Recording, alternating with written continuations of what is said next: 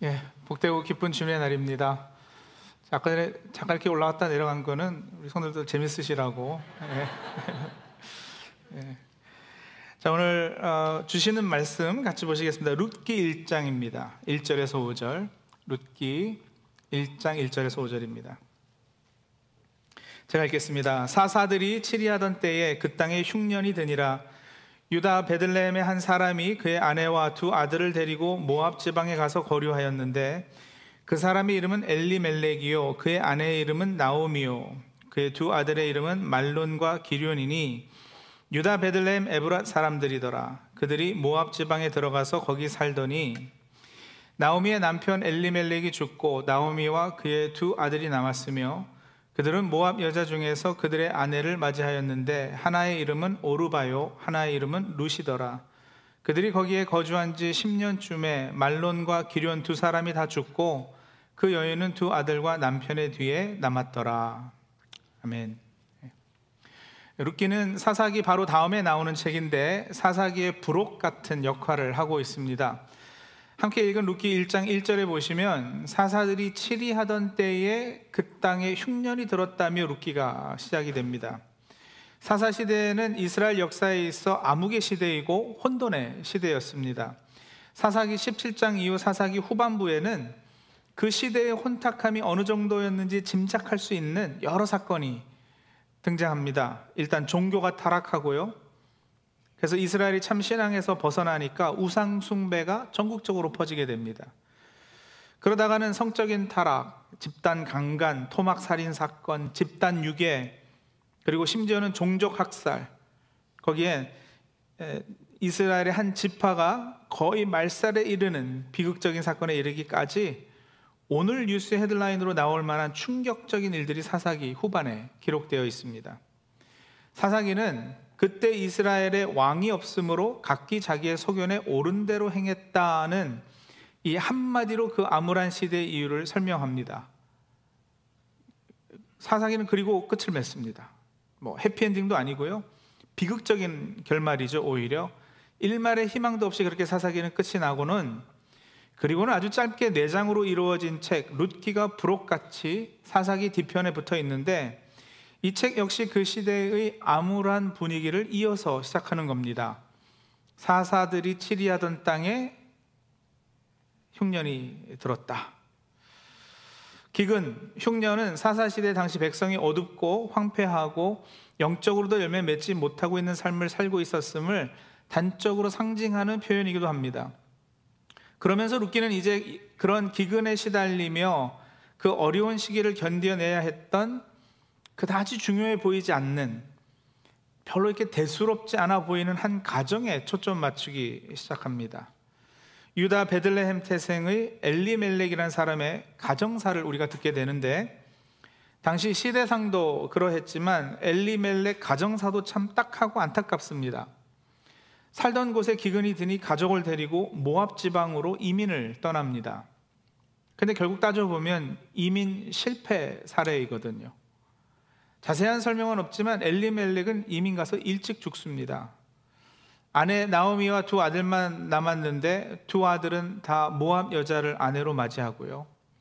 그런데 나오미 팔자도 참 기구하죠. 곧 이어서 두 아들도 죽습니다. 남편 없이 두 아들에게 의지하며 살아야 할 텐데 나오미로서는 얼마나 기가 막히고 절망스러웠을까요? 여기 인물들의 이름 그리고 등장하는 지명의 뜻이 매우 상징적이라 그 뜻 해석을 해서 영적 교훈을 얻기도 합니다. 유다 베들레헴에 살았다 그랬잖아요. 유다는 찬양이라는 뜻이고요. 베들레헴은 빵집이라는 뜻이거든요. 양식이 있는 집 그렇게 읽을 수 있죠. 엘리멜렉은 하나님이 나의 왕시다는 뜻입니다. 그래서 풀어보자면 기근이 들자 엘리멜렉 하나님을 나의 왕으로 모시던 사람이 유다 찬양을 떠나고 베들레헴 말씀의 집을 떠나서 모압으로 이방 땅으로 이민 간 겁니다. 그러자 어떤 일이 벌어졌죠? 나오미는 기쁨이란 뜻이잖아요. 근데 나중에 보면 나오미가 동네 사람들에게 나를 나오미라 부르지 말고 기쁨이라 부르지 말고 뭐라고 하라고요? 말하라 하라 이러거든요. 말아. 말하는 쓰다라는 거예요. 두 아들 말론과 기련, 룻의 남편이었던 말론의 이름의 뜻은 병약하다, 약골이다 이런 뜻이에요. 기련은 황폐하다라는 의미를 가지고 있습니다. 이 이름들을 연결해 보면 하나님을 왕으로 모시던 사람이 기근으로 인해 말씀을 떠나고 찬양을 멀리하고 그러다 보니까 기쁨이 사라지고 쓴 인생을 살게 되었고 그 신앙이 병들고 황폐해졌다 이렇게 교훈이 가능하겠죠. 어, 여러분 물론 자식의 이름을 말론 기륜으로 지을 부모는 없습니다. 어, 약고라 뭐 황폐한 애야 이렇게 부를 수는 없잖아요. 분명 본명은 따로 있고 메시지의 극대화를 위해서 룻기에서 가명을 사용했을 것으로 어, 추정해 보는데 뭐 어떻게 보든 정리하면 이민 실패 케이스가 맞는 거예요. 남편 두 아들 다 이민한 땅에서 죽고 나오미 혼자 남게 됩니다. 1장 21절에 보시면 나오미가 고향에 돌아와서 마을 사람들에게 내가 풍족하게 나갔더니 그래요. 고향을 떠날 때는 풍족했었다. 세 번역을 세 번역은 나는 가득한 채로 이곳을 떠났었다 이렇게 번역하거든요. 그런데 이제는 어떻게 됐다는 거예요? 이제는 빈털터리가 되었다. 한탄하는 거죠. 떠날 때만 해도 그래도 부푼 꿈이 있었습니다. 떠날 때만 해도 듬직한 남편도 있고 든든한 두 아들도 있었습니다. 좁은 땅 베들레헴에서 지지고 볶고 살지 말고 아이들 모압 말도 좀 배우게 하고 국제적으로 키워야지. 달콤한 모압 주림을 꿈꿨던 거예요. 또 나름 젊, 젊었어요. 큰 돈은 아니었어도 집도 팔고 사업체도 정리해서 모압에서 새로운 시작을 하려 했습니다. 부모님들, 고향 친구들의 배웅을 받으며 큰 꿈을 풍족히 가지고 더 풍족해지려고 이민을 떠난 거예요. 보란 듯이 성공하고 싶었을 겁니다. 그래서 부모님도 초청하고 다 모압으로 데리고 오고 싶었을 거고요. 우리가 사는 중부 뉴저지는 미국 다른 어느 지역보다 한국에서 대학 교육을 받고 전문직 기술직에 종사했던 어, 중상층 출신들이 많은 많이 이민해 온 지역이라 이렇게 어, 알려져 있습니다. 그리고 그분들의 주된 이민의 동기는 자녀 교육, 높은 삶의 질, 한국의 부정부패와 과열 경쟁을 피하려고 어, 등등이 아니겠어요? 딱 나오미 가정과 비슷한 경우들이라 할 수 있겠습니다. 그런데 나오미에게 있어 이민의 현실은 어땠습니까? 가혹했다고요. 쉽지 않았다고요. 아마도 남편 엘리멜렉은 모압 두림을 이루려고 새벽에 일어나서 밤늦게까지 일했을 겁니다. 밥도 가게에서 서서 먹다가 그마저도 손님 들어오면 숟가락 내려놓고 어, 그래서 한 끼 먹을 때도 그걸 여러 번 반복했을 거예요. 그래서 하루는 위가 더부룩하고 소화가 잘 되지 않아서 이상 이상 이상하다 이상하다 하다가 시간도 없고 돈도 아끼려고 잘 가지 않았던 병원에 가 보니까 아 이제 삶을 정리하셔야 되겠다고 이런 충격적인 소식을 듣게 된 거죠. 그렇게 허무하게 남편을 떠나보내요. 가정의 버팀목인 남편, 그 남편 의지하고 낯선 땅에 와서 이러고 살고 있는데 참으로 슬프고 비통합니다. 근데 계속해서 슬퍼할 여유마저 없죠. 말론과 기련 두 어린 아들을 위해서라도 살아야 했어요. 이를 악물고 두 아들 공부시켰고요. 두 아들은 모압 유대인 1.5세로 자라서 대학 졸업하고 직장도 잡고 모압 여인들하고 결혼했습니다. 이제 자식들도 가정을 꾸리고 했으니 좀 살만한가 했는데 이게 웬일이에요. 말론도 죽고 기론도 따라 죽고 나오미 마음의 상처와 아픔과 그 이민의 역경과 시련을 동감할 수 있으시겠나요? 내가 풍족하게 나갔더니 가득한 채로 이곳을 떠났는데 근데 이제 텅 비어서 돌아오게 되었네요. 성도들 나오미의 이민 수기가 미국 이민에 와서 사는 우리도 주변에서 가끔 듣는 이야기입니다. 솔직히 나오미 인생사는 흔한 이야기예요. 찾아보면 여기저기 널려 있는 케이스잖아요. 나오미 인생사는 보통 사람의 별로 대수롭지 않아 보이는 인생 이야기입니다. 나오미의 두 모압 며느리 중 루시 나오미를 따라 베들레헴으로 왔다는 것이 약간 특이하긴 합니다만 하지만 출가한 여인이 남편은 여였어도 시어머니를 계속 모시겠다라는 거가 아주 이상하지만은 않죠. 특히 우리 옛날 한국 정서로는 있을 법한 일이기도 하고요. 그러다 나오미가 소개해 줘서 루시 보아스라는 사람을 만나 결혼하게 되는 것도 사랑 이야기 치고는 그다지 로맨틱하지도 않아요. 사실 굉장히 현실적인 살기 위해서 그랬어야만 했던 일이었고요. 로맨틱한 것 찾자면 차라리 로미오와 줄리엣 이야기가 더 가슴 아리고 극적이죠. 루키는 이렇게 우리 주위에서도 흔히 있을 법한 가정의 이야기를 담고 있습니다. 루키에는 여러분 사실 하나님 이야기, 신앙적 교훈에 관한 메시지도 별로 없습니다. 무슨 기적이 일어났다던가, 하나님이 꿈에서 나타나셨다던가, 산에서 기도하다가 계시 받았다던가 하는 유의 이야기가 아예 없습니다. 그냥 사람이 서로 인사할 때, 또 신세 한탄할 때, 나중에 루시 아들 낳았을 때 하나님의 이름을 언급하는 정도로는 루키에 하나님의 이름이 등장해요. 근데 여러분 그건 그냥 문화거든요. 그죠? 우리도 그냥 어 땡갓 뭐 하는 것처럼 그냥 문화예요. 하나님이 나오미 가정사 중심에 확연히 이렇게 드러나고 있지 않아요. 어머님이 하나님이 내 하나님이라는 룻의 멋있는 말이 한 번 등장하긴 합니다만 룻이 혹은 나오미가 뭐 금식하고 기도하고 신앙으로 어려움을 극복했다 예, 그런 유의 간증이나 모델링도 없습니다. 반전에 반전을 잇는 영화나 드라마에 익숙한 현대인들이 보기에는 아, 이런 이야기 전개는 전혀 흥미진진하지 않죠. 그저 딱한 처지에 있는 두 여인이 어떻게든 살아보려고 애쓰는 일상적인 삶의 이야기. 보아스라는 나름 유력한 남자의 눈에 룻이 들게 하려고 나오미는 꾀를 부리고요. 룻은 목욕하고 향수 바르고 고운 옷으로 단장하고는 보아스의 발치에 눕는 너무나도 인간적인 이 속세의 삶 이야기입니다. 아주 뭐 때려 죽여야 속 시원할 악인이 등장하지도 않고 정말 그냥 심심하고 소소한 요즘 이런 이야기 전개로 영화 만들면 큰 재미 보지 못할 것 같은 시어머니와 며느리 두 여인의 답답한 인생사.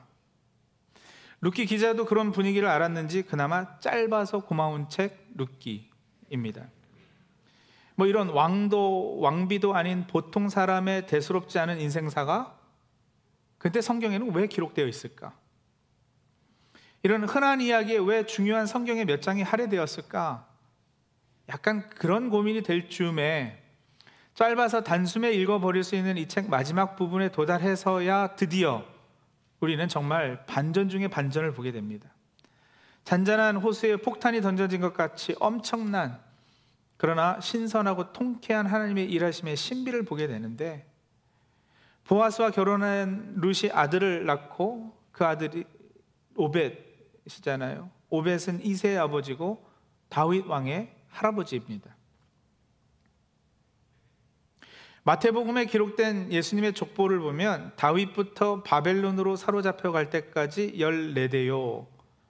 바벨론으로 사로잡혀 간 후부터 그리스도까지 14대더라.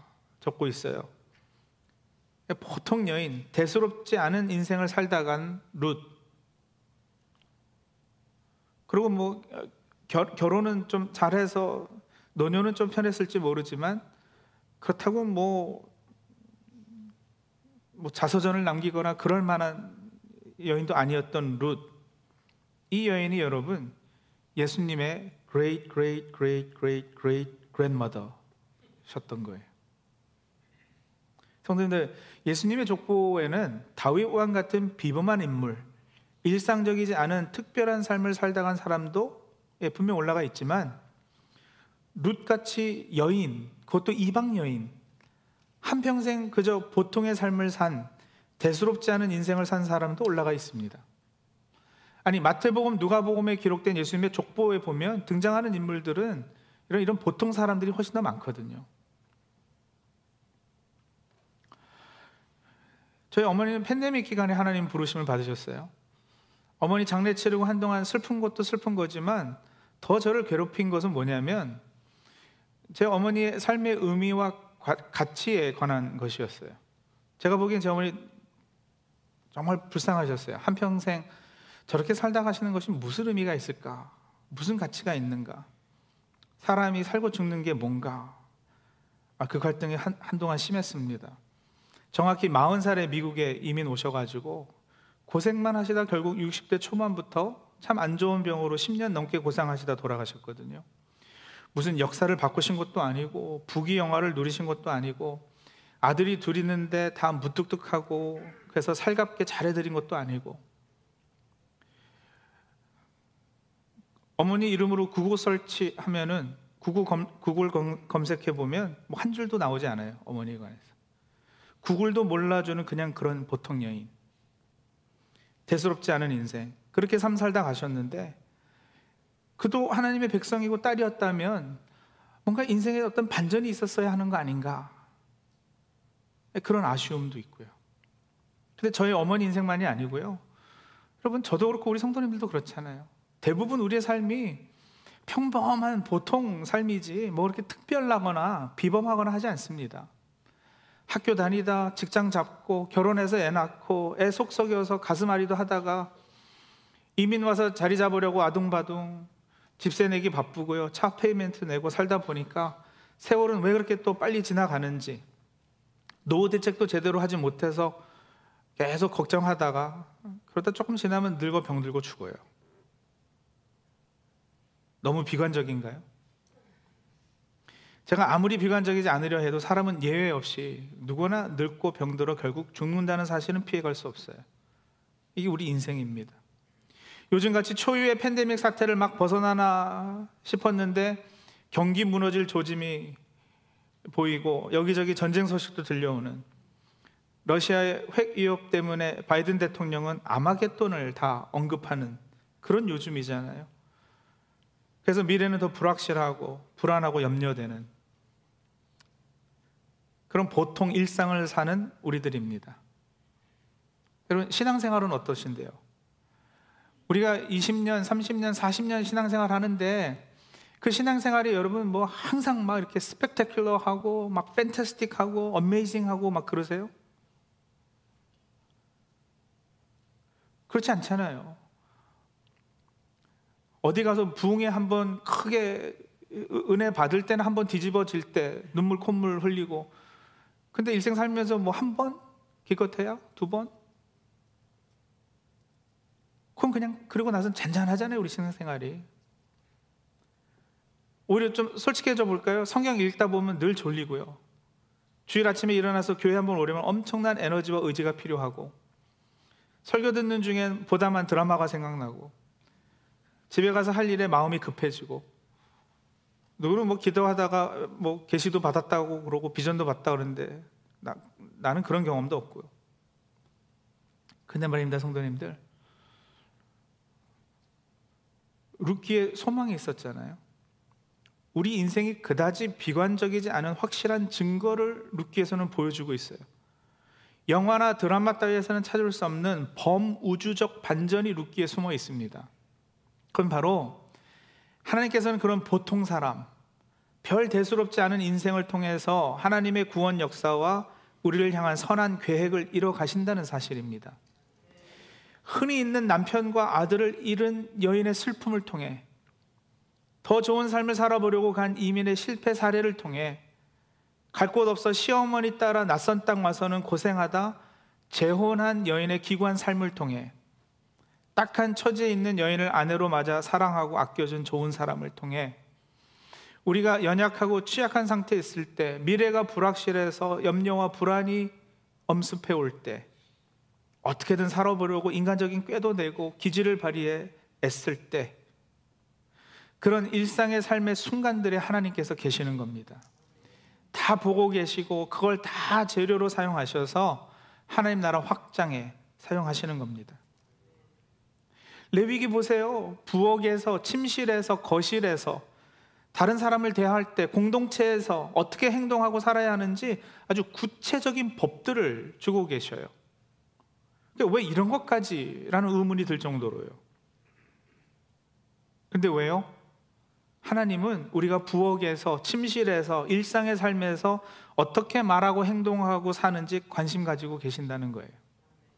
마태복음의 그 유명한 산상수훈만 보더라도 핍박, 분노, 화목, 간음, 이혼, 맹세, 이웃사랑, 재물, 염려, 비판, 황금률, 열매, 세상에서 빛과 소금 역할 감당 이런 여러분 우리 삶 전체 영역에 해당되는 그 중에 일부는 정말 별로 특별하지도 않는 그런 주제가 다뤄져요. 그리고 바로 그런 영역에서 우리는 기독교적 원리와 가치관을 가지고 살도록 또 그렇게 살도록 말씀으로 훈련돼야 함을 가르쳐 주고 계시는 거예요. 하나님께서 우리 딱히 비상하지 않은 일상의 삶 전체에 관심 가지고 계십니다. 에베소서 보세요. 우리가 거듭난 후에 어떤 삶을 살아야 하는지 교훈하는 중에 아내들이요, 남편들아, 자녀들아, 부모들아, 종들아, 상전들아 하면서 그들에게 별 시시콜콜한 명령들을 하고 계시단 말이에요. 우리 보통 사람의 삶, 평범한 인생의 일상생활에 관해 주님께서 말씀을 주셔요.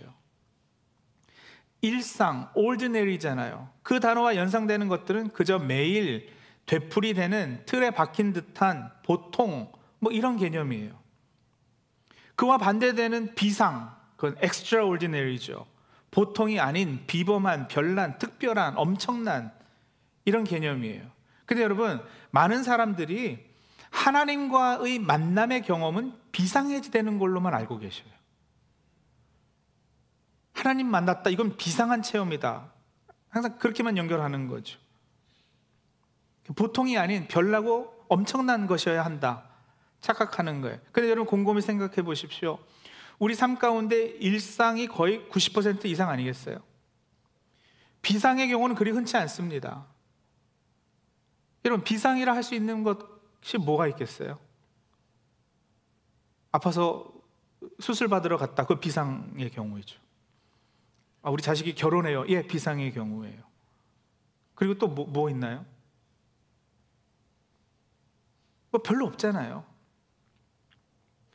그럼 하나님과의 만남의 경험이 비상한 경우에만 속해야 되면 우리 삶의 90% 이상인 일상에서는 하나님과의 만남이 없다는 결론을 내려야 할 것입니다. 그럼 그건 비극이 아닐 수 없어요. 모세는 불붙은 떨기나무를 보고 하나님을 만나는 체험을 했습니다. 그 장면이 비상하다고만 우리는 생각하지만 그 비상 역시도 여러분 일상을 배경으로 하고 있다는 거 아시겠어요? 모세는 그날도 항상 가던 광야 서쪽 호렙산에 올랐어요. 일상 하던 대로 양을 치고 있었어요. 떨기나무도 광야에서 항상 보던 흔한 바로 그 떨기나무였어요. 그가 선 땅이 거룩한 땅이라 신을 벗어야 했던 것은 그 땅이 무슨 새로운 미지의 땅이었기 때문이 아니에요. 몇십 년 동안 모세가 늘 신발 신고 밟고 다니던 바로 그 땅이었어요. 그 일상에서 그저 매일같이 되풀이되는 보통의 삶의 한 가운데에서 모세는 하나님을 만나는 체험을 합니다. 우리 주 예수 그리스도께서 육신을 입고 이 땅에 오셔서 사셨던 삶이 그렇게 보통 사람의 삶이셨어요. 그래서 우리의 삶을 동감해 주신다니까요. 누가 봐도 비상한 존재라 여길만 하지 않았어요. 총구석에 가난한 목수의 아들로 사셨잖아요. 정확히는 몰라도 주님의 공생의 3년을 빼고 나머지 한 30여 년의 삶은 지극히 평범한 삶이었을 겁니다. 그런데 그 30여 년의 일상이 무의미했을까요? 쓸데없는 waste한 시간이었을까요? 아닐 겁니다. 30여 년의 일상이 쌓여 주님의 공생의 3년의 비상을 만들어냈을 겁니다. 여러분, 우리 삶도 마찬가지입니다. 우리가 매일 밟는 그 땅이 하나님께서 서 계신 거룩한 땅입니다. 바람이 불고 눈이 오고 계절의 변화가 있으니 바로 하나님의 역사입니다. 떨기나무 못지않게 따뜻한 햇볕, 꽃, 나무, 돌들을 통해서도 하나님은 자신을 계시하십니다. 내 가족, 내 이웃의 모습에서 하나님의 형상을 발견할 수 있습니다. 직장으로 향하는 차 안에서도 자녀들과 식사하고 대화하는 가운데서도 친구들하고 요란하게 웃고 떠드는 자리에서도 부부끼리 사소한 일로 다투고 냉전하고 있는 가운데서도 우리는 하나님을 만날 수 있습니다. 아니, 만나야 합니다. 항상 강한 바람, 지진, 불 가운데서만이 아니라 세미한 소리 가운데 임하시는 하나님을 만날 수 있어야 하는 것이 오늘 우리에게 필요한 신앙생활의 모습입니다. 이런 일상의 거룩함이 없이는 부활절이 성탄절 같은 비상의 계절이 큰 의미가 없지 않겠어요? 일상을 거룩하게 하는 훈련, sanctifying the ordinary. 이게 우리에게 필요하죠. 일상이 거룩해지면 코람되어 하나님의 존전에서의 삶, 하나님의 얼굴 앞에서의 삶이 가능해질 것입니다. 비상의 경우가 아닌 인생의 90% 이상을 차지하는 일상에서 하나님의 임재를 누리고 하나님과 대화하며 동행하는 저 우리 성도님들이 다 되시기 바랍니다.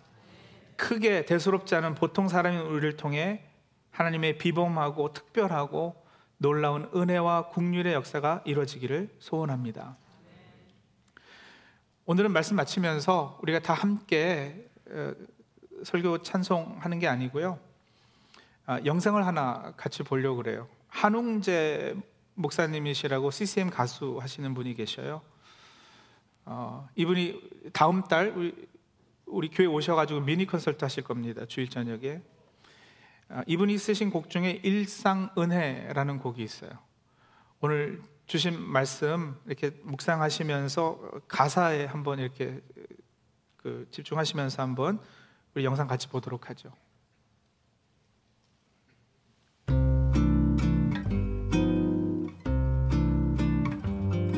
창가에 내리는 햇살도 내 곁에 새로운 오늘도 생각해보면 다 주의 은혜지 늘 잡기만 한 나를 위한 조금씩 커가는 아이도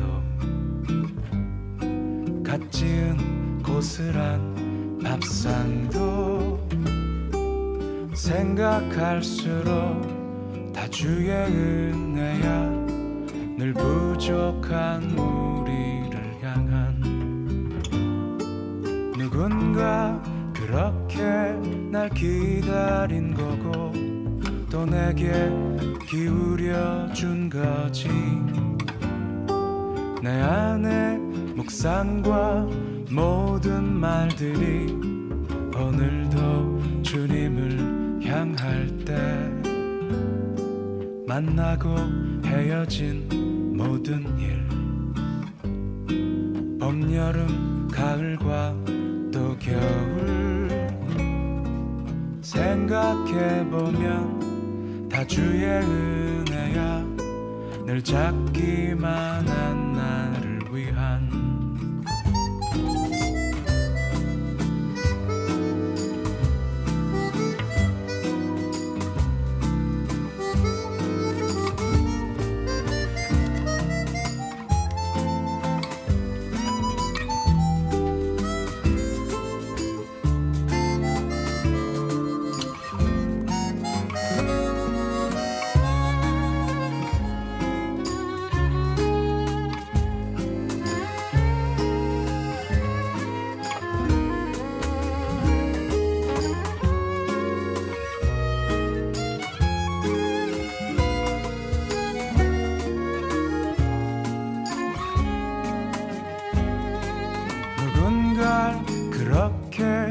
기다려줘야 해 또 귀 기울여줘야 하지. 내 안에 묵상과 모든 말들이 오늘도 주님을 향할 때 얼마 전 잘 안 된 그 일도 방금 전 새로 쓴 노래 생각할수록 다 주의 의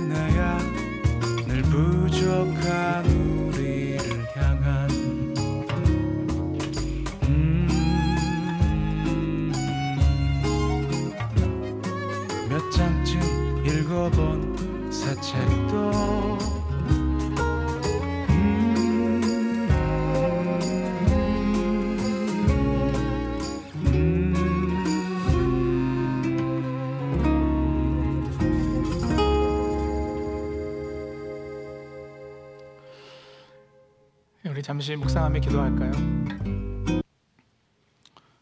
여기 모인 우리 대부분은 그다지 뭐 화려하거나 스펙테큘러한 삶을 살거나 아주 뭐 판타스틱한 신앙생활을 하고 있는 사람들이 아닙니다. 그저 평범한 예수 믿는 신앙인들이잖아요. 또 우리 인생도 그냥 보통 사람으로 아주 크게 대수롭지 않은 그런 인생들 살고 있어요. 또 어떤 면에서는 이민 와서 주류라기보다는 좀 이렇게 변두리에 주변인으로 사는 그런 인생들이요. 그래서 가끔 고민도 되고 갈등도 되고 억울하기도 해요. 그냥 이러고 살다 죽는 건가? 구글 설치해도 나에 대해 뭐 별로 뜨지도 않는 그런 인생. 내 이름 석자, 뭐 손자 손녀들까지는 기억하겠지만 한 대만 더 내려가도 내 이름도 기억해 주지 못할 인생이면 아 이건 실패한 인생 아닌가? 근데 여러분 그런 갈등 있을 때마다 기도하십시오. 하나님 룻을 기억하게 도와주옵소서. 나오미를 기억하게 도와주옵소서. 그렇게 보통 삶, 대수롭지 않은 삶을 살고 간 여인들을 통해 하나님께서 메시아를 이 땅에 내시고 구원 역사를 이루셨다라는 거 기억할 수 있도록 도와주옵소서. 예, 나 같은 사람을 통해서도 하나님께서 비범하고 특별하고 놀라운 은혜와 국률의 역사를 이루실 겁니다. 예, 그렇게 내가 모르는 영역에서 내가 모르는 어, 어떤 차원에서도 분명 하나님은 그렇게 하실 겁니다. 그 믿음을 우리 고백하면서 어, 하나님 앞에 잠시 기도하는 시간 갖도록 하죠.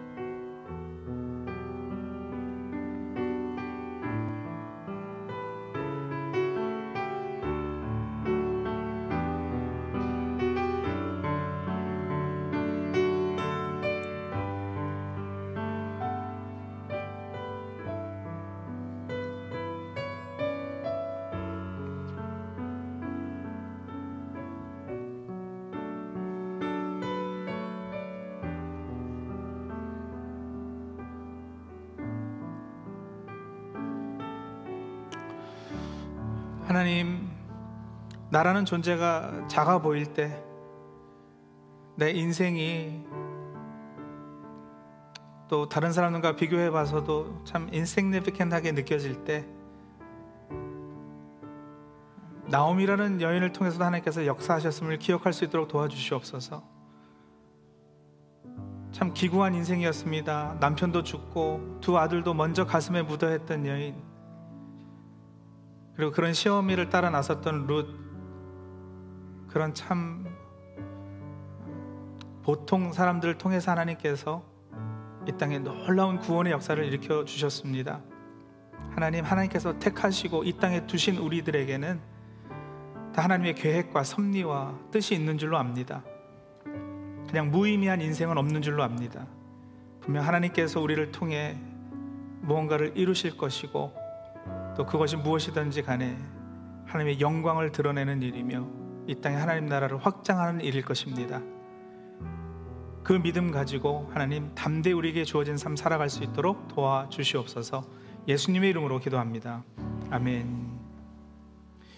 예, 우리 다 자리에서 일어나시고요. 제가 축도하고 오늘 예배 마치겠습니다. 지금은 우리 주 예수 그리스도의 은혜와 아버지 하나님의 사랑하심과 성령님의 교통 역사하심이 이제 월요일부터 시작하는 일상의 평범한 삶 가운데서도 하나님과의 동행을 기대하며 이전을 나서는 사랑하는 주의 백성들 위해 지금부터 영원까지 함께 하시길 간절히 축원하옵나이다. 아멘.